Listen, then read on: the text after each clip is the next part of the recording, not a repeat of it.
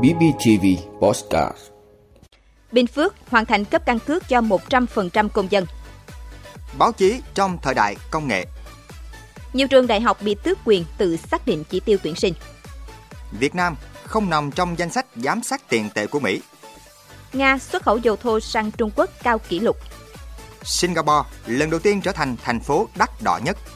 Đó là những thông tin sẽ có trong 5 phút tối nay ngày 21 tháng 6 của BBTV. Mời quý vị cùng theo dõi.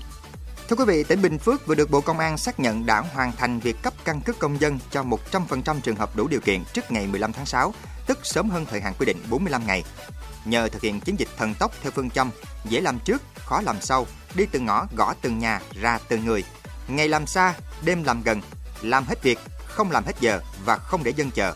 Đến ngày 15 tháng 6, Bình Phước hoàn thành việc cấp căn cước công dân cho 100% các trường hợp đủ điều kiện. Bên cạnh đó, hiện toàn tỉnh mới có gần 272.000 hồ sơ cấp tài khoản định danh điện tử, chiếm 31,5% dân số đủ điều kiện. Trong đó có trên 90.000 tài khoản định danh điện tử kích hoạt thành công, đạt 18%. Chính vì vậy, Công an tỉnh tiếp tục triển khai kế hoạch của Ủy ban Nhân dân tỉnh thực hiện chiến dịch 90 ngày đêm thu nhận kích hoạt tài khoản định danh điện tử cho công dân đủ điều kiện trên địa bàn tỉnh, thời gian từ ngày 20 tháng 6 đến ngày 20 tháng 9 năm 2023. Chiến dịch được chia làm hai giai đoạn. Giai đoạn 1 từ ngày 20 tháng 6 đến ngày 15 tháng 7, phấn đấu đạt tối thiểu 500.000 tài khoản định danh điện tử. Giai đoạn 2, về đích phấn đấu cấp tài khoản định danh cho 80% dân số đủ điều kiện trên toàn tỉnh. Thưa quý vị, sự bùng nổ của các nền tảng mạng xã hội khiến tốc độ lan truyền thông tin trở nên nhanh chóng hơn bao giờ hết. Báo chí đứng trước cuộc cạnh tranh gay gắt với mạng xã hội về tốc độ đưa tin. Chính vào lúc này, sứ mệnh của nhà báo quan trọng hơn bao giờ hết. Không chỉ nhanh mà còn phải chính xác, khách quan, cung cấp cho khán giả cái nhìn sâu sắc và toàn cảnh về các vấn đề, sự kiện. Đơn cử như những thông tin được đăng tải trên mạng xã hội về vụ nổ súng xảy ra rạng sáng ngày 11 tháng 6 tại Đắk Lắk, được đăng tải rất nhanh nhưng đa phần là xuyên tạc, sai sự thật. Sau khi thông tin đã được kiểm chứng từ nguồn tin gốc, các báo đồng loạt phản ánh sự việc một cách trung thực và đầy đủ đến công chúng. Với sự xuất hiện của trí tuệ nhân tạo tạo sinh như ChatGPT cũng đặt ra những thách thức mới đối với nhà báo. Liệu các cây bút ở các tòa soạn có bị AI thay thế? Vai trò của các nhà báo giỏi về chuyên môn ngày càng được đề cao. Bởi chỉ họ mới có thể cạnh tranh với trí tuệ nhân tạo trong việc phân tích, đưa ra kiến giải về các vấn đề, đề xuất các giải pháp có tính thực tiễn cao. Khi đó, công nghệ không thay thế mà trở thành phương tiện giúp họ làm tốt hơn công việc của mình. Đến năm 2030, toàn bộ các cơ quan báo chí sẽ vận hành theo mô hình tòa soạn hội tụ, trong đó khai thác hiệu quả công nghệ để phục vụ hoạt động tác nghiệp của nhà báo.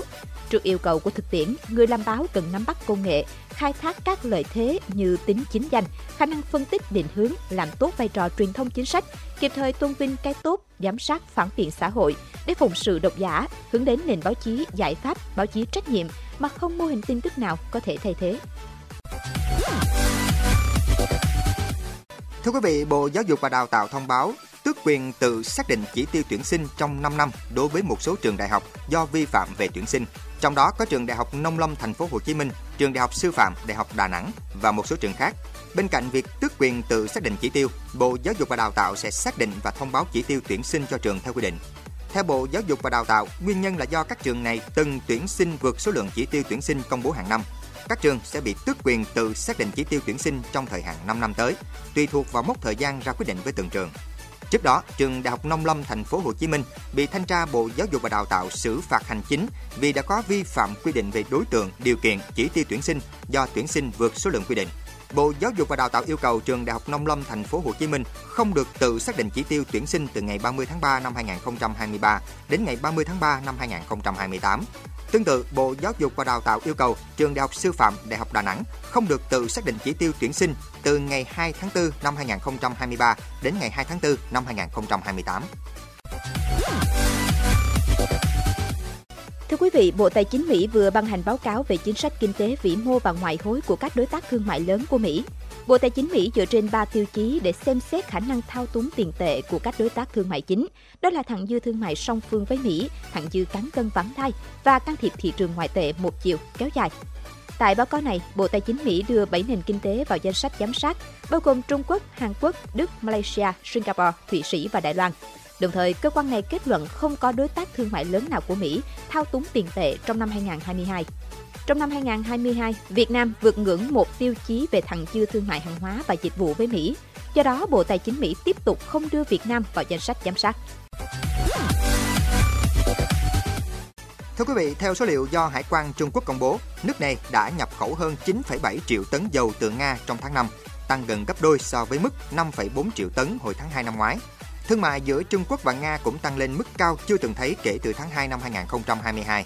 Kim ngạch giữa hai nước trong tháng 5 đạt 20,5 tỷ đô la Mỹ, trong đó kim ngạch nhập khẩu của Trung Quốc từ Nga đạt 11,3 tỷ đô la Mỹ. Trung Quốc là đối tác thương mại lớn nhất của Nga. Thương mại giữa hai nước đạt mức kỷ lục 190 tỷ đô la Mỹ trong năm 2022 và dự kiến tăng lên 200 tỷ đô la Mỹ trong năm nay, trong khi xuất khẩu năng lượng của Nga sang Trung Quốc dự kiến tăng 40% trong năm 2023. Quý vị, Singapore lần đầu tiên trở thành thành phố đắt đỏ nhất về hàng hóa và dịch vụ dành cho người giàu, vượt qua Hồng Kông, Trung Quốc, London, Anh và New York, Mỹ. Đây là xếp hạng theo báo cáo phong cách sống và sự giàu có toàn cầu năm 2023 của tập đoàn ngân hàng Julius Baer có trụ sở ở Thụy Sĩ. Báo cáo cho biết xe hơi và bảo hiểm y tế cơ bản tại Singapore đắt hơn mức trung bình của thế giới, lần lượt là 133% và 109%, nằm trong số 12 hàng tiêu dùng và 8 dịch vụ phản ánh các loại chi tiêu của người giàu. Báo cáo cũng cho biết tại Singapore, nhu cầu nhà ở rất cao, giáo dục đắt đỏ và chi phí sinh hoạt chung cao.